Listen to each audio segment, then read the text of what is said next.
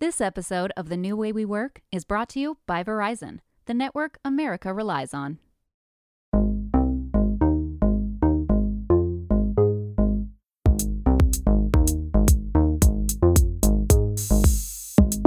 This is the new way we work from Fast Company magazine, where we take listeners on a journey through the changing landscape of our work lives and explain exactly what we need to build the future we want. I'm Fast Company Deputy Editor Kate Davis. On a recent episode, I talked to Mark Crowley about the great reentry as many offices start to reopen and bring employees back. We talked mostly about how managers should approach in office work and potential pushback from their employees. He had a lot of great points, so go back and listen to that episode after this one if you haven't already. But while we've covered a lot of the aspects of remote and hybrid work, we haven't talked about what the physical space of the office should look like. We all know by now that leaders won't lure anyone back to the office as it was in 2019. Our expectations of work have totally changed in the last years, and so too should the office. It's easy to make a list of what we hated about the office long commutes, lack of natural light, no privacy, inability to focus in open office layouts. But now, as we have the opportunity to rethink everything about the way we used to work, many are also rethinking what the office should look like. How to fix what was broken and unpleasant about the office before the pandemic, and how our expectations on what work should look like have changed over the last two years. Joining me to discuss what the Office of the Future should look like is Nena Martin. Nena is the global technology leader and director of workplace for the design and architecture firm Gensler. She has extensive experience in commercial architecture interiors of all types. She's worked with clients including Apple, Google, Facebook, and many more in the process of creating their new headquarters and corporate campuses. Nena, thank you so much for being here. Hey, thank you for having me. This is a pleasure. So, we wrote recently about a trend of designing offices to feel more like home, like common spaces that look like living rooms. Is that what people want? And how should we be thinking about redesigning the physical space of the office for employees who've been working from home for the last two years? Sure. So, you know, the pandemic has um, really given us a lot to think about and different experiences. And, you know, working from home for the last two years has um, certainly brought in uh, a different way of looking at the way we produce or we do work. And uh, being at home, we've created environments where we're uh, very productive. We've also created a sense of flexibility. If you want to go for a walk, if you want to take your dog for a run, or somebody's delivering something at the house. Um, and at the same time, if you want to work in your kitchen or in your couch, uh, a different room in the house, or even sit in the backyard outside and be able to focus on work, um, we have certainly been able to do that.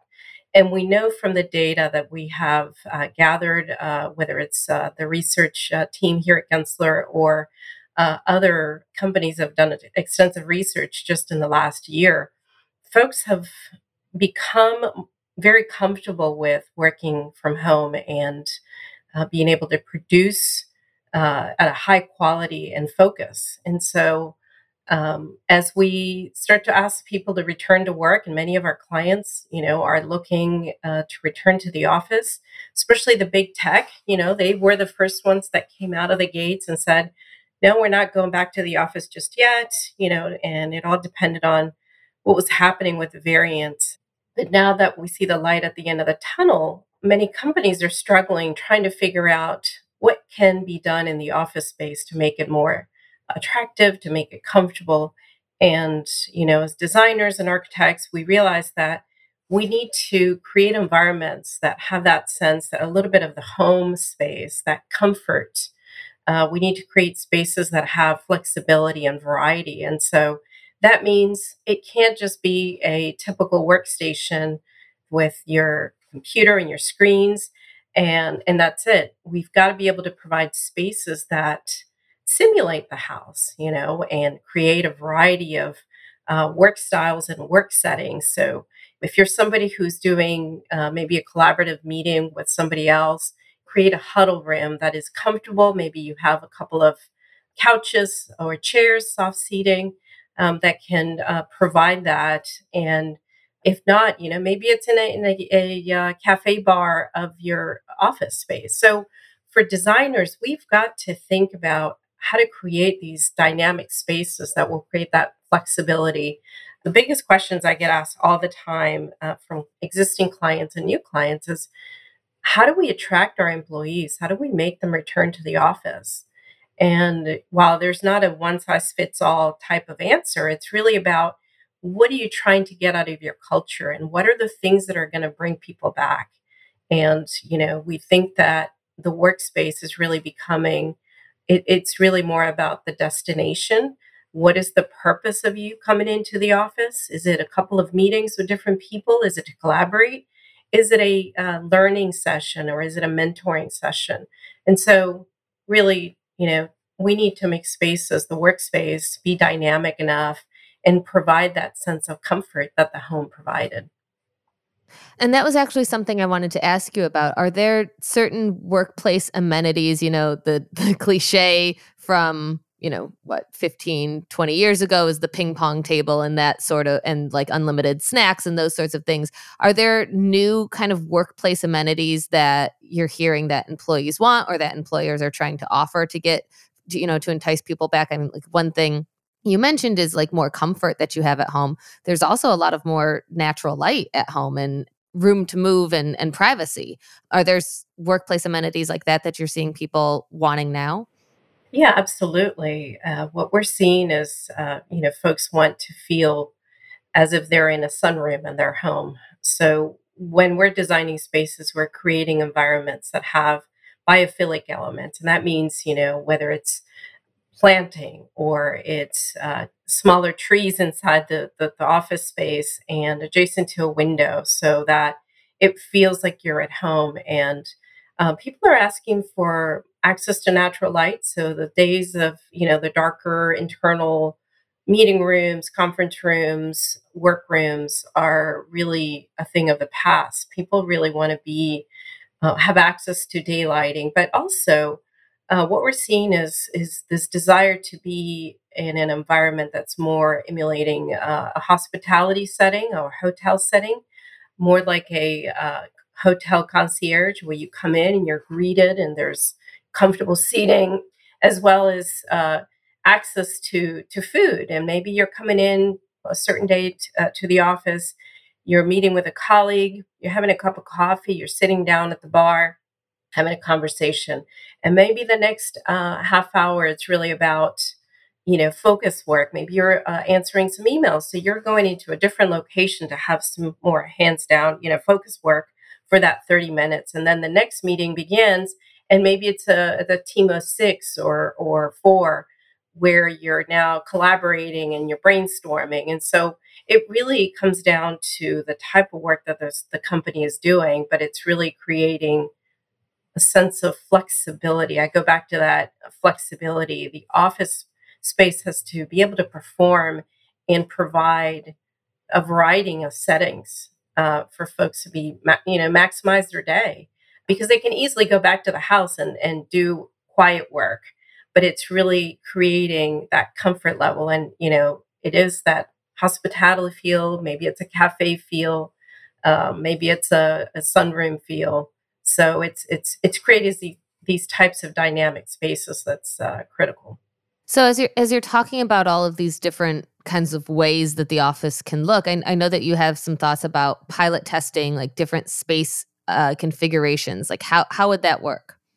Yeah, so you know, one of the things that we have started to do since um, actually the beginning of the pandemic, we started to collaborate with different clients, and the first thing they were saying is, you know, how do we figure out what people want? And so we brought on our strategist team, and uh, they're really focused on getting feedback, asking the right questions to the workforce, and being able to assess, you know, this is more important. People really want to have more open seating or more collaboration spaces. And so it's really about assessing what that culture needs, that company's culture needs, and then summarizing that and then putting that to the design test, if you will, where we're starting to lay out spaces. And so right now we've got one of the clients we're working with, they had not renovated their office in 20 years. And so uh, we came back and said, okay, let's do a strategy process to really assess what is the most important thing. And then we started to create different archetypes or different space types. So it was the hybrid, it was the collab, and then it was the the workspace or the workroom. And so we started to create the toolkit or the, space kits of what that entailed and started to combine it all into one floor plan and looking at it three dimensionally, getting their feedback um, as we navigated through this process, and then created the pilots. So, this is the one thing that we're seeing across the board for many tech companies, especially, is that they're using, you know, a corner of a building, maybe it's a 20,000 square foot area, maybe it's a 30,000 square foot area. And so we're doing that for this particular client where we're creating the space, we're putting different types of furniture solutions, and employees, different departments are testing out those areas. We've got a QR code, which is, you know, the thing that we have adopted here in the US since the pandemic. Uh, other countries have been using it for uh, longer than we have. And so you get real time feedback on how that's working. And so they're testing it out. There may be one or two months they're using this uh, space and they give feedback and then they bring in another department or another team. Uh, now we're seeing one of the things we've learned recently is that some of the larger tech companies are piloting an entire building and maybe you know lot, much larger spaces and they're saying hey let's not just do one or two months let's actually have six months to a year and really get some feedback. And what's fascinating is is the approach that the, those companies are taking and saying, don't look at it as a short term solution.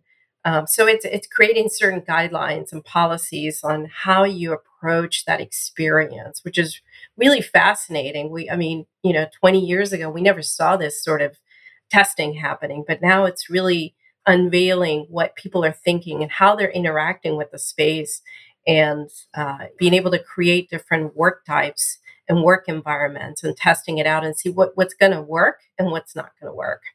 Yeah, this feels really different and and more democratic from the way the offices were pre-pandemic. I mean, we wrote extensively about how much people hated open offices and it was kind of just like we're stuck with it. Everybody universally almost, you know, seems to dislike it, but this is the way it is. And it sounds like now some employers are thinking more holistically and, and democratically about how to incorporate employees in the way that the office is designed. Do you think the open office is dead and the whole like dichotomy of the of the C-suite having private offices and the rest of the employees having an open office space is that gone and is there a new kind of template that is more collaborative? So I think the open office is still very valid and relevant, but it's with a twist. And so what we're seeing is, um, and what we're doing actually with some of our clients is designing spaces that in, instead of having a big open area and just you know putting a lot of benching or workstations in one open area we're creating different neighborhoods and because the the open office in the past there was so much struggle with acoustics, even the brightness, you know, and disruption. Now we're seeing a more careful approach to designing those types of spaces. So where instead of having, you know, three or five clusters of eight rows of workstations, you're now creating maybe a neighborhood of maybe 12 workstations and they're isolated by different meeting areas or maybe by different screens that are um, they have acoustical elements. And so acoustics is front and center. There is not a project now that we're starting at Gensler where, where we don't have an acoustical engineer on board because that is so important. And I think we've heard enough from people saying it's so disruptive. This episode of The New Way We Work is brought to you by Verizon, the network you can rely on for your phone and for your home internet. Find the plan that's right for you at verizon.com.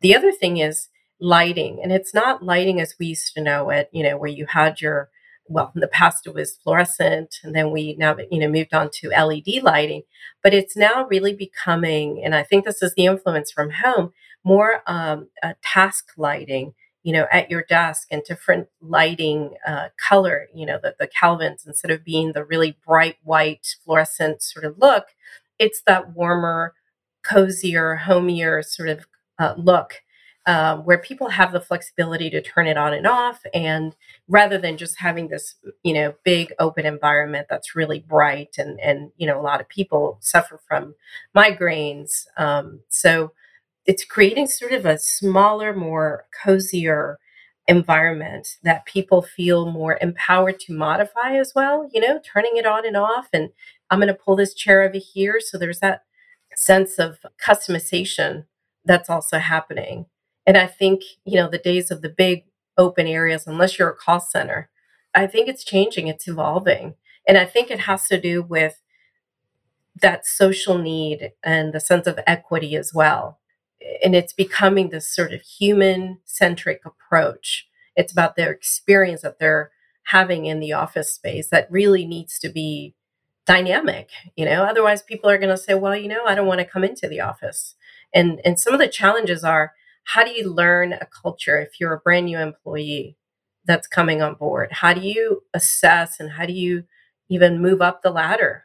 Those are some of the challenges that we're seeing. And so creating that that hybrid where you're in the office maybe three days out of the week and the other two are focus work, or maybe you come in four days out of the week, but you come in at, you know, you avoid traffic, you come in around 10 o'clock, you have your sets of, you know, different meetings with different people and then you leave earlier and avoid uh, traffic again and it's that sense of i am in control of my day and this is what's working for me. You know it comes into play this sense of wellness as well. We've been in 12 zoom meeting calls and people continue to work into the late hours and that has created a sense of anxiety that we see from folks and that's across the board. Um, and so how do you create you know being self-reliant and and customizing your day to fit your needs. Um, I, we're seeing more of that. Yeah, it, it does sound like, you know, like you said, a more humanistic approach and also wellness focused and and really, you know, in the same way that, you know, you mentioned hybrid schedules give you control over your your workday in your life it sounds like the way that that a lot of people are thinking of redesigning the office is also giving employees a little bit more control over their work environment too. As we're talking about hybrid that seems to be the way that most companies are moving and and hybrid work obviously means different things at different companies you know like as you touched on a lot of places i think are having like some universal in office days some are you know doing as you mentioned like staggering the hours or alternating days. And then you know for a lot of companies there are employees that are going to be completely remote. So, regardless of, of kind of how the company does hybrid work, there's usually probably going to be remote people within meetings. And that's always been a huge huge pain point for remote employees. Pre-pandemic is in most places it was just an awful setup. As you mentioned like acoustics you couldn't see you couldn't hear you you were maybe this like disembodied voice on a speakerphone and you were very much not part of the the conversation. Have you seen any tech solutions that kind of solve for that and make meetings more democratic for the people who are who are not there? Yes, we're seeing an evolution with technology definitely changing. But, you know, for any type of hybrid meeting or conference, it's really important to set certain policies. And, you know, it comes down to the person leading the, the meeting. Is there a certain expectation from folks? Are they on camera? Are they to be on camera? Because that's the other thing is that if somebody is not showing their face there's no movement you know it's it's uh out of sight out of mind right? And you tend to forget about those folks. And so it has to be a partnership between technology having the right size of screens in the room you know where you have the content in one screen and you have the people on the other. It also has to do with expectations but at the same time, it's what people are willing to do. And I think depending on the type of meeting, again, they have to have flexibility because if the person's always hybrid, let's say they work in Boise, Idaho, and the meeting, you know, eh, the company's out of New York or out of DC or anywhere else, it's setting a certain expectation with those folks. And it has been a challenge, I'll tell you. Technology we see technology vary from one company to another. And I think it's important for those companies to really uh, spend the right amount of capital to improve those meetings. So it is equitable when they're in the meetings. And because of the fact that, you know, this great resignation that we have seen in the last year and a half, hiring for the right talent is the other aspect that's so important. And people know that, hey, I don't have to live in New York City or San Francisco. I can move to Billings, Montana and be just as productive. And, you know, and companies are saying, wow, this person is incredibly talented. So it's really, you know, they're hiring for talent and accommodating. So how do you maximize on those types of meetings that are hybrid? And again, it comes down to technology and the policy and expectations of uh, giving people flexibility and and and and then being inclusive, you know, in those meetings and saying, "Hey, so and so, you know, what do you think about this?" Um, because what you're also dealing with is different personality traits, and you've got introverts, and it's much easier for an introverted individual to hide behind the camera, right, behind the screen, versus someone who natural will be outspoken, whether they're on screen or in person, right? It's got to be a great partnership between technology and policy. Yeah, that's a really important point. I think, you know, and we've talked about the leadership aspect of it a lot and how it really does come down to leaders and managers to make sure to incorporate the remote people. And it, it does sound like there are some tech solutions, you know, having uh, good screens, having good audio. It seems like what you're saying is the technology can't solve all of the problems there. You do need, you know, the people solution too. Exactly. And, and in the pilots, um, some of the things we're seeing is uh, back to mobile monitors so that when you have a smaller huddle room, maybe it's not fully enclosed with walls or gla- uh, glass walls, you can move that monitor to a, a corner or a perch, you know, in an area where you've got two or three people and you're having a collaborative type of conversation or meeting with with a colleague that maybe isn't on the on the other side of the world but you're able to have them on board. You know, it's instead of having the small monitor or laptop, you've got this larger screen. And so we're seeing the development of a lot of mobile devices to create that flexibility. One thing that has come kind of to the forefront in the last two years, especially, is how in many cases remote work has been more accommodating for people with disabilities. Are there any accessibility or inclusive design trends for in office work that you've been seeing? Yes, some of the easier ones, I would say lighting affects uh, folks. Um, so we're seeing that change in lighting, but also the seating type and not just expecting everybody to be at a table. And if you're perhaps, you know, in, in a wheelchair or have different uh, disabilities, is creating different seating types uh, to accommodate that. Also, audio, you know, we're seeing this big growth. Um, of different types of audio, making sure that everybody can hear it. I think there's a big push, you know, on accessibility uh, in terms of the work that's being presented on screen and what that looks like, the coloring, so that folks that maybe have a vision impairment can actually assess the meeting and participate. So there's different ways and areas that are growing that we're seeing for that more equitable uh, environment or you know access to a more equitable hybrid uh, environment. And it's in due time because for so long we thought that it was just one size fits all for people and we know that people have different ways of learning. There's different ways of absorbing information and different ways of collaborating.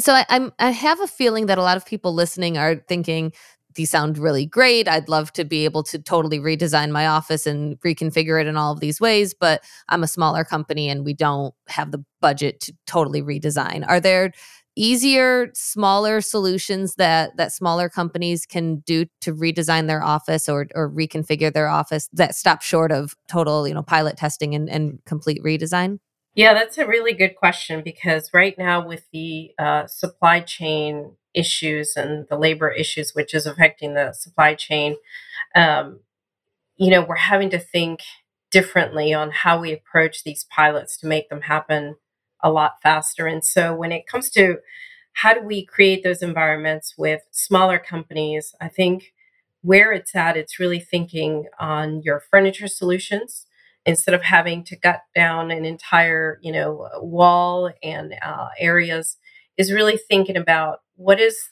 the furniture solution? Where's the technology being placed? And then maybe you don't have to go all the way with the lighting. You know, maybe you turn off the, the lights above and maybe you bring a lamp in, you know, uh, creating that sort of home solution. Again, it's creating, it's thinking outside the box in terms of the layouts, you know, where you used to have a conference room where you have a conference room for eight folks or six folks sitting at the table. Maybe take away that table and create bring in a couple of chairs and different seating types, you know, and maybe some tape smaller tables where people can put their laptop and collaborate. So it doesn't have to necessarily go for the latest, you know, furniture trends or uh, the latest uh, finishes or materiality that that place uh, that the office uh, has to have, um, and just thinking differently outside the box of what feels comfortable, what feels more like a home environment um, and combining it. Yeah, and I, I, think you know the the last time you and I spoke, you had an idea that I I loved, which was you know kind of giving up the corner office that had belonged to the executives and giving it up to to have a conference room or a huddle space that has that natural light. I mean, I think the old way of thinking that when you you're at the top of the ladder, you get the you're the one with privacy and and natural light. Yeah like making that accessible to everybody. And like you know if your c suite is also working hybrid do they really need that corner office? For law firms we're seeing a, a big departure of that uh, you know the main partner having that corner office when we're seeing them migrate to more the middle of the space uh, you know window line still but um, given that corner you know to employees for a huddle room or a meeting room. And so it does become more democratic. And now they have excellent views and it'll get utilized more often than a partner that has this, you know, wonderful leather couch and, you know, fancy furniture in there and it gets used maybe one or two hours a day. So it's it's really thinking how do we make the space more usable and more democratic for the workforce and um, maximize on the space, right? Maximize on the views, maximize on the access to daylighting, uh, natural light, and given them the space. Again, it's that human centric approach, uh, human centric experience that we see happening more and more. We've talked on the show before about the purpose of coming into the office and like rethinking what the purpose is and you know that it should be more for collaboration and, and relationship building. And then this kind of takes it a little bit of a step further and making it the office a place that you actually want to come to. Nena thank you so much for being here. This is such a great conversation. Thank you for having me. It was a pleasure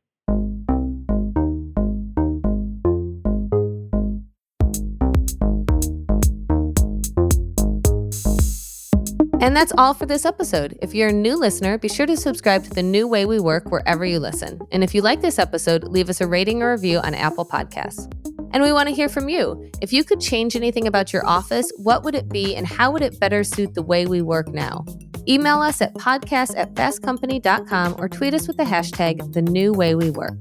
The New Way We Work was produced by Joshua Christensen with editing by Nicholas Torres.